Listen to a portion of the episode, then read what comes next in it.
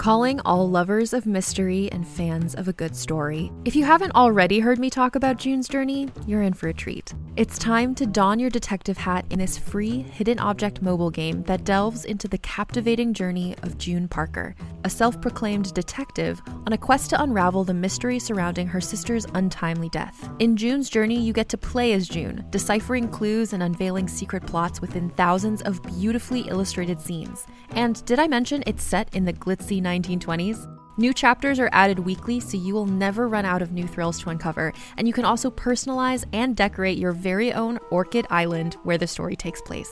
How sharp are your detective skills? Find out when you download June's Journey on your Android or iOS device, or play online via Facebook Games. Your detective journey awaits.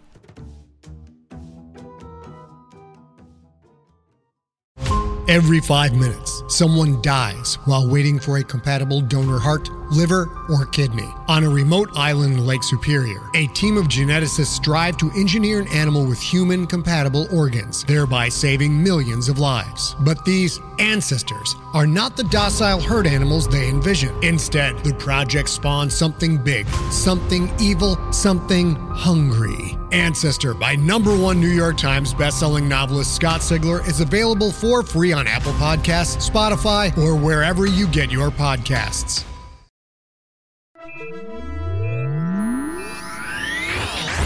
Lightspeed. Hello, and welcome to the Lightspeed Magazine Story Podcast. I am Jim Freund, your host. Lightspeed Magazine is edited by John Joseph Adams, and our podcast is produced by Skyboat Media. In this episode, we will hear Brightly, Undiminished by Sarah Grey, narrated by Stefan Rudnicki. The story is copyright 2021. Sarah Grey's stories have appeared in a number of publications, including Lightspeed, Orson Scott Card's Intergalactic Medicine Show, Daily Science Fiction, and Flash Fiction Online. She has twice received an honorable mention in the year's Best Science Fiction. Her poetry can be found in Fantasy Magazine, Liminality, Eye to the Telescope, Dreams and Nightmares, and elsewhere. She lives with her family near Sacramento, California, where she practices law and accumulates cats. She can be found online at sarahgrey.net, that's S A R A H G R E Y, and on Twitter at cats, probably. But for now, it's time to buckle up. We're going to Lightspeed. Brightly Undiminished by Sarah Grey. Witchcraft is a gift. Imelda would wave her steel spoon at Mercer and insist on this as he measured ingredients for her, whether she was boiling potions or a pot of farfalle pasta. Watch the salt, a teaspoon only, never pour too much. Don't overheat the sauce. Bottle the hawk's gizzards separate from the basilisks. Never half ass a gift, Mercy, her perpetual imperative. Mercer is alone now. His hands are unsteady. They've shaken like a drunkard's since they held Imelda as she passed. And he is no witch, never was. But the candle wick must be rolled in beeswax, and the bees must be fed on narcissus blooms from a single Persian meadow that can only be visited when the moon is waning and the weather storming. And even then, only by crawling hands and bony knees through the portal Imelda keeps locked in the cabinet beneath the master bedroom sink. Kept. Mercer is careful to lock the cabinet behind him, as Imelda would. The candle must be wide as a child's finger, no more or less. Mercer guesses they never had children, though now he wonders if they had. Would their fingers be spidery like his, or thick and rosy like Imelda's? A lock of hair from the loved one lost, seventy two strands exactly, must be wound around the candle's shaft until it cuts into the wax, but never so deep that the candle breaks. He cut Imelda's braid loose with her red kitchen shears an hour after she'd gone. He almost forgot to do it. It was her face that reminded him. He touched her closed eyes, and in that tear swollen technicolor instant he could imagine her reaction, her sweet, exquisite exasperation if he had neglected such an essential element of a spell. The hair, Mercy. She would have shut her eyes tight, shaken her head, scowled, and then pressed her plump hands together and adopted an air of utter peace and tolerance. Oh, Mercy, my love, she would have said. How could you have forgotten my hair? But in that first unending hour without her, he'd hardly remembered how to breathe. Once lit, the candle must burn undiminished all night. Mercer stays awake. It's easier these days. Age had already drained away their languid pillow hours, the mornings spent with his hand on her cheek, with her leg tangled over his. The two of them enveloped in whatever shimmer of ecstasy Imelda had concocted from glitter and newt snouts, from magic. When Imelda fell sick, sleep left him almost entirely and pooled instead in her. He'd gather shreds of rest and she'd pick out her scraps of sliced bread and packaged cheese, nibble away the corners and crusts, before the afternoons wore her thin. They spent her waking time in a concerted act of remembering. A fifth of whiskey shared in a fairy den, a waltz on the roof of the Taj Mahal, making love, sweat slick from the Roman summer, on a Caesar's bed it felt like months, those dwindling weeks, drifting through better days. Together they'd slowed the stealing hand of time for a while. Or maybe Imelda had slowed it herself, a secret spell, a final gift. No. Magic has limits. So Imelda said. Mercer refuses to believe it. The things they'd done, the places she'd shown him, he could feel it with her the infinite ripple of possibility. Outside, cars slide into neighbors' driveways. The sun idles into the hills. Children gather their bats and balls and answer calls to come inside. Crows, my queenly corvidae, Imelda called to them, settle into their midnight roosts. And the candle, set in the center of Imelda's best Moroccan tea plate, steadily melts into a pool of wax, diminished, as with the last four attempts, to nothing. If Mercer had any strength left, he would cry. Mercer knows nothing of witchcraft. Imelda reminded him of this often. Witchcraft is a birthright, but not in the insidious entitled sense that pervades aristocracies. A birthmark, rather, a randomness set loose in certain lines. Magic wriggled under your skin, fattened your cells. Or it didn't. You were born a witch, or you weren't. In which case, you just had to fall in love with one. That was Mercer's best reply. The one that made Imelda grin, made her shut her eyes and wrinkle her nose and flush like a ripening berry. If she'd seen him unlocking her cabinets, prying open her iron bound crates. If she'd seen him hauling her books from her moonlit attic down to his desk lamped study like an old pack mule, struggling to spread them gently on the acrylic rug, but fumbling, dropping them instead, letting the burn of suburban daylight fall on their smoke scented pages. But she was sleeping so much by then. One night he dropped a globe of water they'd stolen, tipsy and giggling from an Olympian fountain, and whimpered, helpless, as it drained out on the kitchen tiles. And Imelda hadn't even opened an eye. He'd found what he needed, though, while she slept, in a hide-bound book on the highest shelf.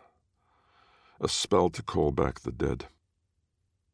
Imelda's hair had gone white young, an unfortunate side effect of witchcraft, she'd said. It scares the color out of every strand. But it had stayed always long, in thick feral ringlets she restrained with a twist of cinnabar fabric. He'd asked her once what the fabric was a scrap of blanket from the saddle of a Mongolian warlord, a muse's chiton, griffin pelt. She'd doubled over laughing. No, she'd choked through tears. It was cotton red cotton, and elastic. Mercer keeps the braid wrapped in a white silk scarf. He secured the rough cut end of the braid with a rubber band, but left the hairband untouched in its place, bundling the tapering ends of her curls. The scarf, too, is Imelda's. He unwrapped it gently from a deck of cards, each hand painted with a tangle of erotic nudes. The cards are not tarot or oracles or even the simplest sort of magic. They are playing cards, a gift long decades given. He'd haggled them off a street artist in the city, a block from the building where he'd worked the job that had bought them this house, this view of the winter bare crow's trees, this polished oak table where Mercer sits alone, winding Imelda's hair around a candle. Again. His hands ache from molding beeswax. His knees are bruised from crawling through a bathroom cabinet portal cut wide enough for Imelda's once generous hips but somehow too small by far for him. He sleeps little and poorly, and only in the morning hours after the candle has melted away. An hour at most, or two. After the candle's diminished. After he's certain he's failed yet again. Worse, Imelda's braid is thinning with every failure. He squints as he picks out each white strand and curses himself for wrapping it all in a scarf the very same color and just as soft. He pulls the strands free tenderly, as if he is handling Imelda herself. But still the strands squirm into curls and bounce free of the red hairband and tangle until they are inseparable, uncountable, and then fall together to the floor. Sometimes he finds them again under the table Sometimes they're lost. And always his hands shake. Precision, he hears her say. Magic is precise. The sun lifts over the hilltops. Mercer watches the crows rise in a marled gray curtain like the static of the black and white TV in their first apartment, if the antenna wasn't set just right. Early in the night, he had let himself believe he was closer, that this time the candle held its form longer, the flame dazzled brighter. But these were lies, and short lived. As always, the candle, one of hundreds, the latest casualty of his months of effort, died out in a lumpy pool of wax. And another seventy two strands of hair burned away for good. Mercer lets his head fall into his hands. He is an old man, and empty, there is no magic bubbling under his frail, papery skin. Cars pull out of driveways. Two men in white jumpsuits and plastic helmets, bright as wildfire, carve branches from a leafless tree. A school bus plods around the block, then turns off toward the city. Imelda is still gone, and Mercer still alone, still awake, and too weak for tears, is lost without her. He is dozing at last when the doorbell rings. He is warm under a blanket. This one, he knows, is magic, spun from siren song gathered by a sailor's widow and sold on the moors at an unnamed festival held only on moonless nights. In this meager cache of unconsciousness, he dreams of Imelda. It is the only dream he's had since she died, a relentlessly repeating vision, but heartbreakingly brief a splinter of her presence, just sharp enough to make him bleed. She works a spell at her broad plank altar. Her thick hands occasionally grasp for a bottle or a book, and her braid swings as she moves, her silver stoneless wedding band glinting in dim candlelight. But her back is turned. No matter what he says, how he cries out or reaches for her, she never acknowledges him. She never speaks. The doorbell rings again. Mercer rises. The ache in his knees is worse now, a deep, purpling species of pain. The stiffness that comes with a break or bruised bone.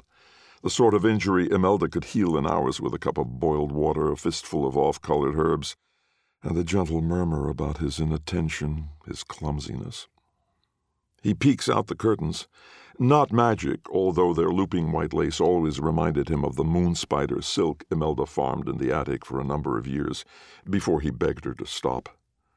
There is no delivery truck, No one is departing the porch or pacing down the concrete path past Imelda's canvas shrouded Miata. Mercer opens the door, certain some neighborhood child has skipped school to amuse herself with a day of pranking the elderly. He is prepared to live up to all the child's worst fears. He will shout, he will order her off his lawn. On the porch are seven crows and a narrow, plain wood box, long as his forearm. Mercer watches the crows. They hop back for him, give him space. They do not leave. Their heads turn, their beaks twitch. They examine him, first with one eye, then the other. They all look at once toward the box, then one by one back at him. Queenly corvidae, he thinks. Mercer steps onto the porch. The doorway is lined with empty pots that once held Imelda's herbs thyme and tarragon, and stalks of red bloomed Aglaophotis, before the winter killed them off. He was never good with plants to begin with, never good with pets or children. No wonder magic kept its distance. The crows step back. He picks up the box. The wood is unfinished, rough cut, nailed shut. There is a letter burned in the lid, a swirling, italicized, soot black M. One of the crows, the smallest, cries out, and all at once they lift off across the porch over the house, away to where Mercer can't follow. He lays the box on the dining room table. He traces the letter on the lid once with his forefinger. Then he pries the nails out with a pocket knife from the kitchen junk drawer. Inside is one spider thin black candle wrapped in strands of cloud white hair and swaddled in red cotton. There's also a single sheet of blue lined notepaper, half sized, folded in thirds. It's the kind of paper Mercer keeps in pads on his desk for taking notes during phone calls. The ink, though, it is the brown of tall August grass and deep soil, of blood long centuries dried. It smells of bergamot and fairy song and familiar skin and sunlight, and it shimmers like laughter. And the handwriting. Oh, the handwriting. Mercer knows at once who it's from. Mercy, if you're reading this, thank the crows for me. Magic is a gift, so is rest. Love forever, Imelda. P.S. Please put my books back where you found them. Mercer goes back outside. He sits on the bench beside Imelda's barren terracotta pots and her Grecian bronze watering can and the sculptures of toadstools she made herself out of clay from the river Lethe. The cars and children wind their way back from the city to the tidy rows of driveways and houses. The crows follow, not long after. There are more of them this evening. Clusters of ruffled black nestled together on the now trimmed branches of trees. Mercer gives them a smile and a single heartfelt nod. As soon as the sun fades, the wind picks up cold. Mercer goes inside. He lights the candle. The flame is a brisk blue, like a perfect sky breaking through a storm. The shadows it casts are vast as a lifetime. They engulf the kitchen, twirl down the hall and up the unfolded attic stairs, twist through cracked doorways, and nuzzle into every carpeted corner of the house. He can almost make out their edges, their shapes. If he squints, he can see a bouncing curl a swing of wide set hips. If he closes his eyes, he hears whispers, and all at once he is tired. Mercer wanders to the couch. He sits. He pulls the siren song blanket around his shoulders and watches the moths dance against the window pane, bright as the fires below the Taj Mahal. He waits. Without even thinking, he sleeps. In an effortless shimmer of magic, he dreams. And the black candle, impossibly bright, burns on through the night, undiminished.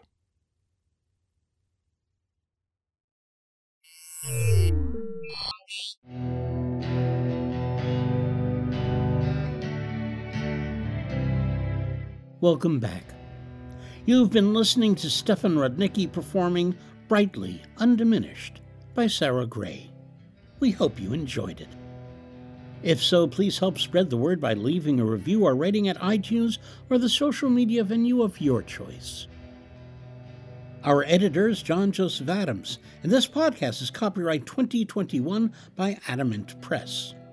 Our sponsor this month is Tor Books, currently featuring A Desolation Called Peace by Arkady Martine. As a listener to this podcast, you know that we publish it and most of the rest of our content for free online.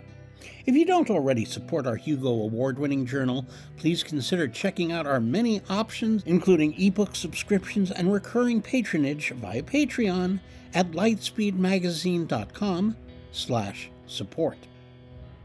Skyboat Media, the most respected independent audio production team on the West Coast, produces the stories for this podcast. They are headed by the Audie and Grammy Award winning narrators Stefan Rudnicki and Gabrielle de Cuir.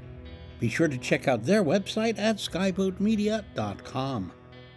Post production was by yours truly. Our music and sound logos were composed and performed by Jack Kincaid. Thanks for listening. That's all for now. We'll see you on the pit stream. I'm Jim Freund wishing you cheers from all of us at Lightspeed.